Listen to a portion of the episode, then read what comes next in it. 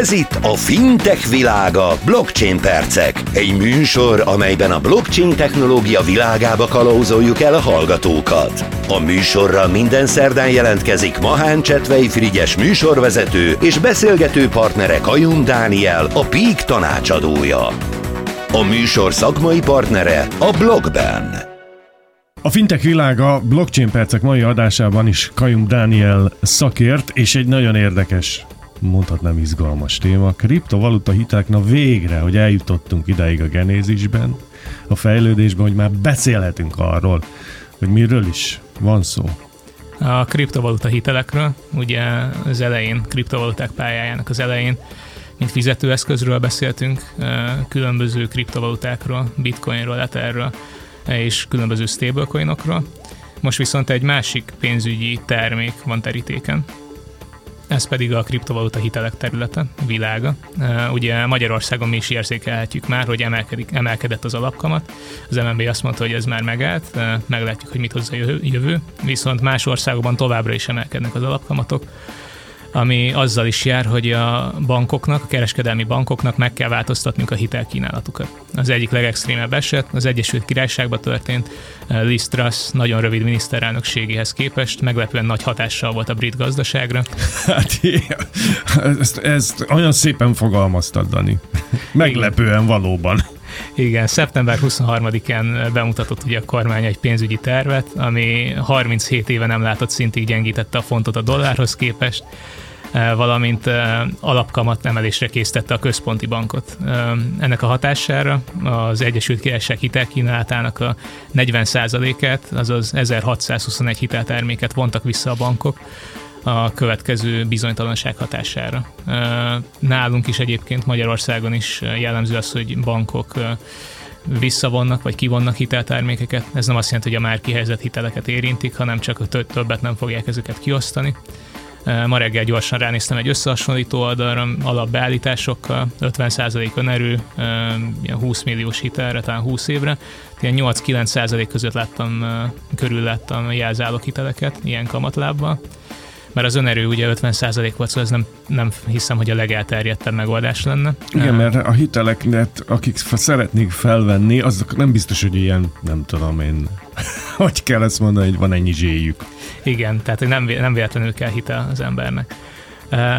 De lehetne sokkal rosszabb a helyzet a régióban, Európában vagy Magyarországon is, mint például mondjuk Latin Amerikában, ahol a megoldást a hitelezési problémájukra a kriptohitelekben látják. Egy gazdasági helyzetjelentés itt is elfér. A latin-amerikai régió központi bankjai már 2020-ban a koronavírus járvány idején elkezdték emelni az alapkamatokat, és ez folytatódott 2021-ben és 2022-ben is. Ha eltekintünk mondjuk a venezuelai hiper, hiperinflációtól, mint egy kivételtől, akkor is nagyon magas inflációs, meg alapkamati értékek vannak. Ugye Venezuelában millió százalékos inflációkról is beszélhettünk. Argentinában pedig az infláció mondjuk az elmúlt öt évben 25 és 53 százalék között mozgott, ami ugyancsak óriási érték. Argentinában az alapkamatot 75%-ra kellett emelni, ami a jelenlegi magyar 13-hoz képest egy óriási érték. És egy ilyen helyzetben, amikor magas az infláció, folyamatosan elértéktelenedik a hazai pénznem, sokan kriptovalutában tartották a pénzüket, bármennyire is volatilis az árfolyamuk, mivel nagyobb biztonságban érezték megtakarításaikat egy kriptotősdénél, mint mondjuk argentin pezóban tartva. Mondjuk a bitcoin június óta be is lőtt egy tartományt a dollárral szemben, amelyre, amelyen kívülre nem szokott kiugrani az értéke, ezzel szemben pedig az argentin peso már évek óta folyamatosan csak gyengül. Ha valaki megnézi a grafikont a kettő pénznemnek a kapcsolatáról, akkor láthatja, hogy ez szinte egy egyenes vonal, és ami mutatja is ennek az argentin pezónak a gyengülését. Így az argentin emberek egyrészt óriási bizonytalanságban folyamatosan dráguló életet élnek, és többek között hitelhez is nagyon nehezen jutnak csak. Ha valahonnan pénzre lenne szükségük, akkor sokszor a kriptovaluta a tartalékaikhoz nyúlnak, amelyeket csak alacsonyabb értékben tudnak visszaszerezni a folyamatosan gyengülő valutájuk miatt, hogyha mondjuk már nincs szükségük arra a pénzre, és visszaszállnának egy coinba.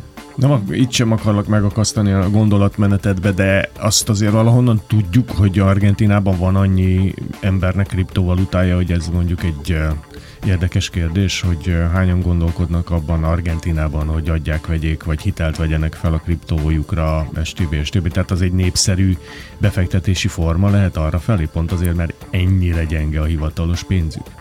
Igen, mert lényegében amikor kriptóba fektetnek, akkor világszerte legtöbben dollárban nézik a kripto árfolyamot, és valamilyen szempontból dollárhoz kötik az értékét a befektetésüknek, úgy figyelik, hogy hogyan alakul a pénzük. Most ugye itt fognak képbe jönni a kriptohitelezők, olyan piaca van ezeknek, hogy csak egy cégnek, amit most kiemeltem, a kanadai Ledn, ennek 500 millió dollárnyi hitele van kihelyezve kriptovalutában. Argent, Argentinában, vagy talán a latin-amerikai régióban, és ez csak egy csak egy szolgáltató, itt egy milliárd dolláros piacról van szó, tehát igenis van piaci alapja annak, hogy az emberek kriptóba menekülnek egy ilyen nagyon súlyosan hátrányos helyzetű gazdasági környezetben. Szóval igen, tehát itt jönnek képbe a kriptohitelezők, és szolgáltatótól függően kriptohitel jelentheti azt, hogy kriptovaluta fedezet ellenében ugyancsak kriptovalutában kapunk hitelt, például beadunk valamennyi etert, mint fedezetet, aztán pedig kérünk rá egy bitcoin hitelt, vagy pedig beadunk etert vagy bitcoint, mint fedezetet, és kérünk, kérünk dollárt vagy eurót hitelben. Ez a kétfajta legfőbb hiteltermék, a kanadai Leden dollárhiteleket és dollárhoz kötött kriptovaluta hiteleket is kínál.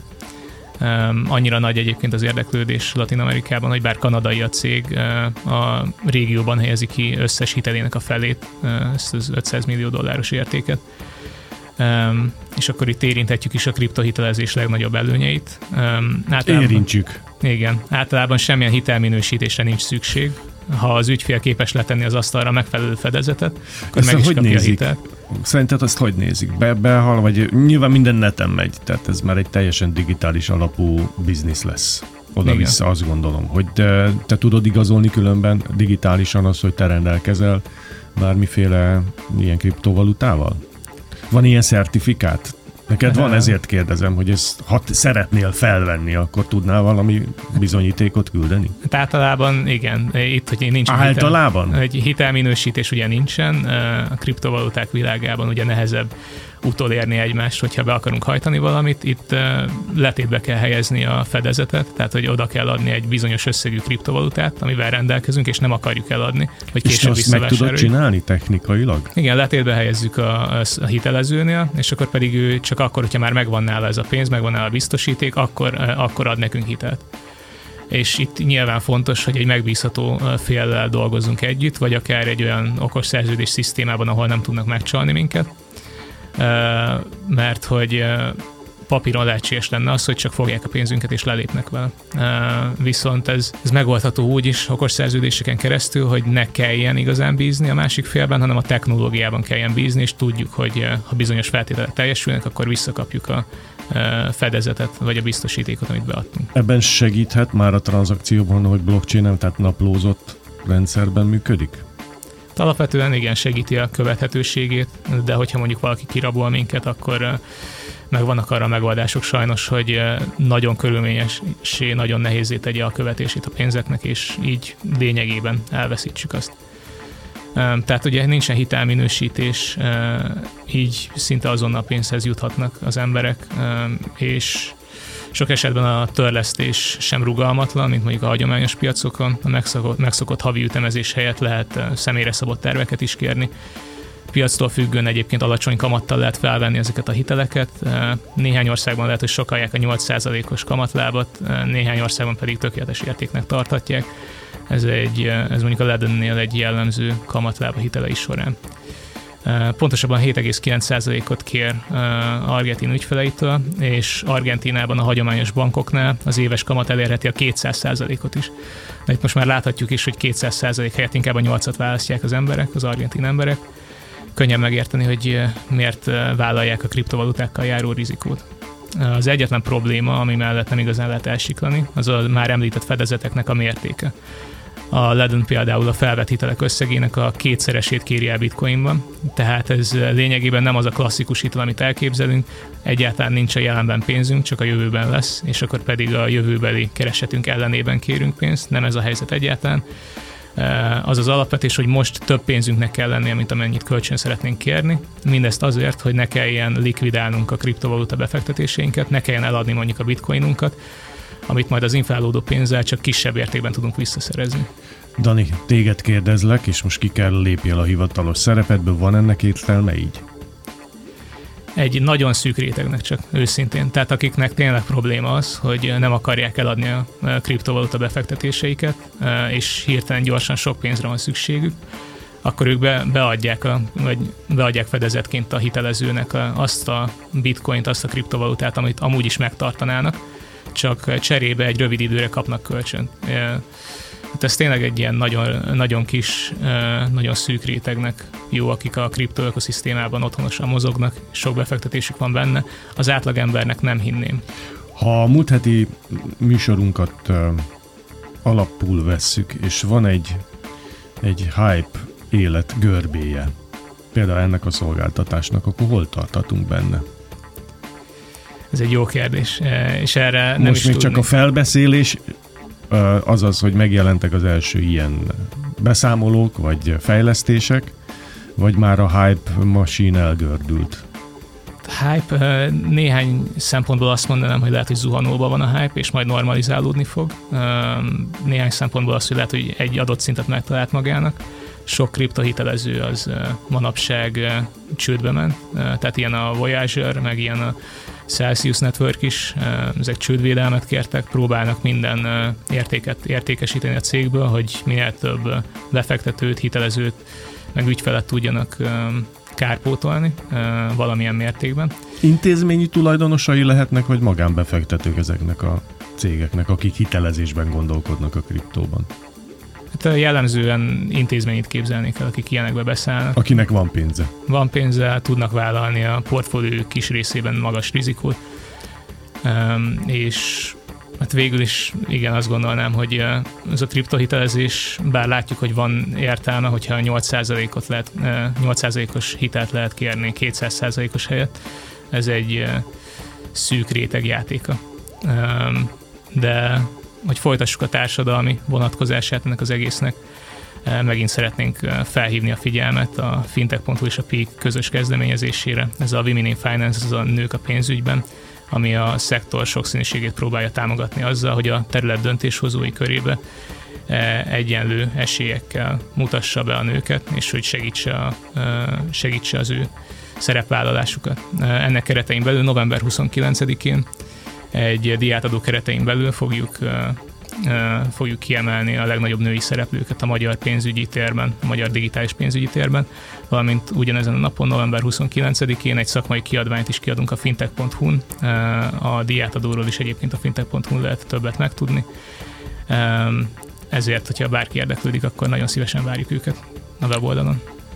Kajum Dánielnek nagyon szépen köszönöm, hogy eljött hozzánk ezen a héten is. Ez volt a Fintech világa blockchain percek itt a Special Editionben. A Trend FM-en elvárunk jövő héten is, és szép hetet kívánunk. Szép hetet! Ez volt a Fintech világa. Blockchain percek mai adása a blogben támogatásával. Visszahallgatható a fintech.hu hírportálon, a rádió műsorok fül alatt, illetve a műsor Spotify csatornáján, ahol az összes korábbi felvétel is elérhető. Amennyiben kérdésük vagy témajavaslatuk van, írjanak nekünk a fintech.hu-n, a kapcsolatok menüpontban megtalálják elérhetőségeinket. Köszönjük, hogy ma is velünk tartottak!